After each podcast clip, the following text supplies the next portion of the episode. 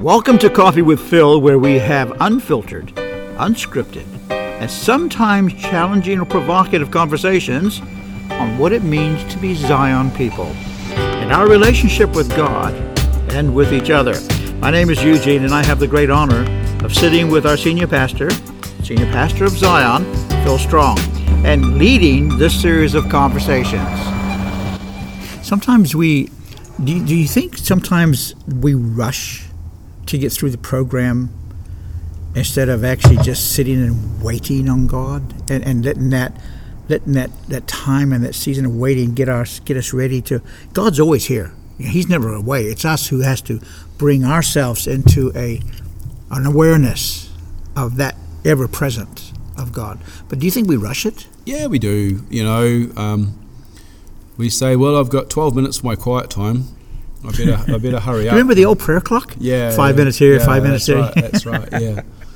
Um, or we have, you know, the the run sheet on Sunday. We got two fast songs, and then we do some chatting, and then we do two slow Mm-hmm. Yeah. songs where where we, where we call that worship, and then Mm. uh, we study God's word together. Um, Over programmed it? you think? yeah, absolutely. You know, um, I think God's demonstrated time and time again through the scriptures that He's not a formula. Hmm. He's he, he, he established rituals in the beginning through the Jewish people um, to teach them patterns, but they made the pattern the idol rather than the focus of the pattern. You know, um, but nonetheless, the pattern was still good. It's called discipline.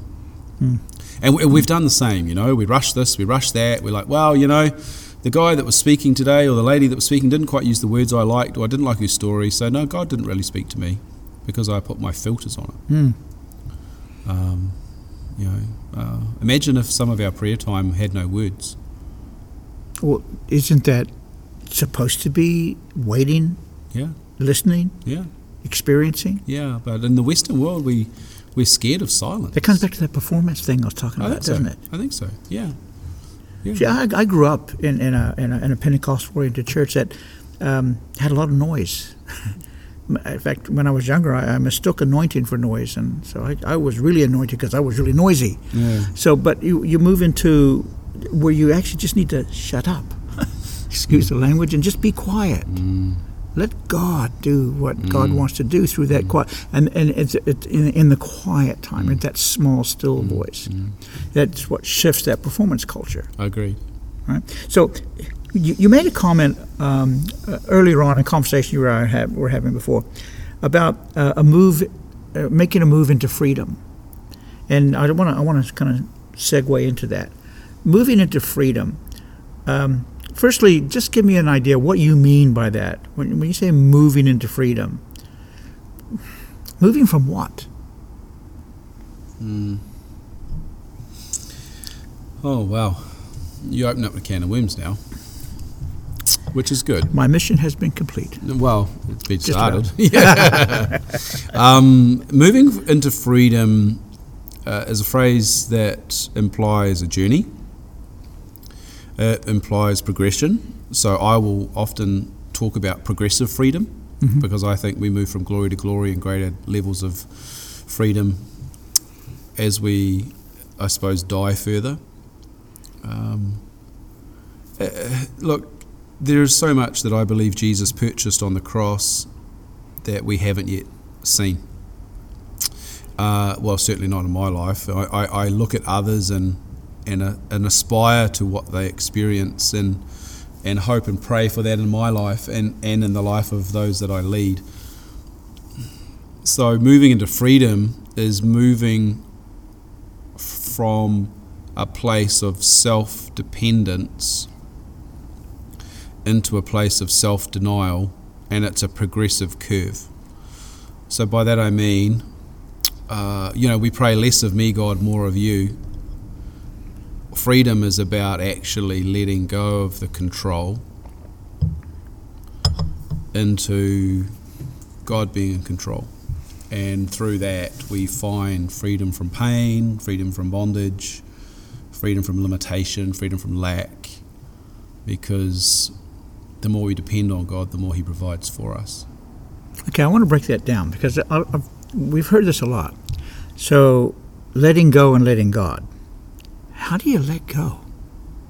What, what do you actually do? To, to a person that's sitting there and, and they're, they're listening to us and they say, I want to let go, but I don't know how to let go because the last time I let go, nothing happened and I had to pick up a whole bunch of pieces and it, I was worse off than I was before. Yeah, they're worse off because you picked it up.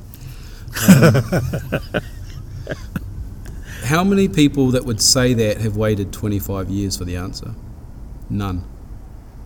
See, Because we, that- we that- put our time frame on Exactly. God. That goes right against our understanding that if it doesn't happen in the microwave mentality, Hmm.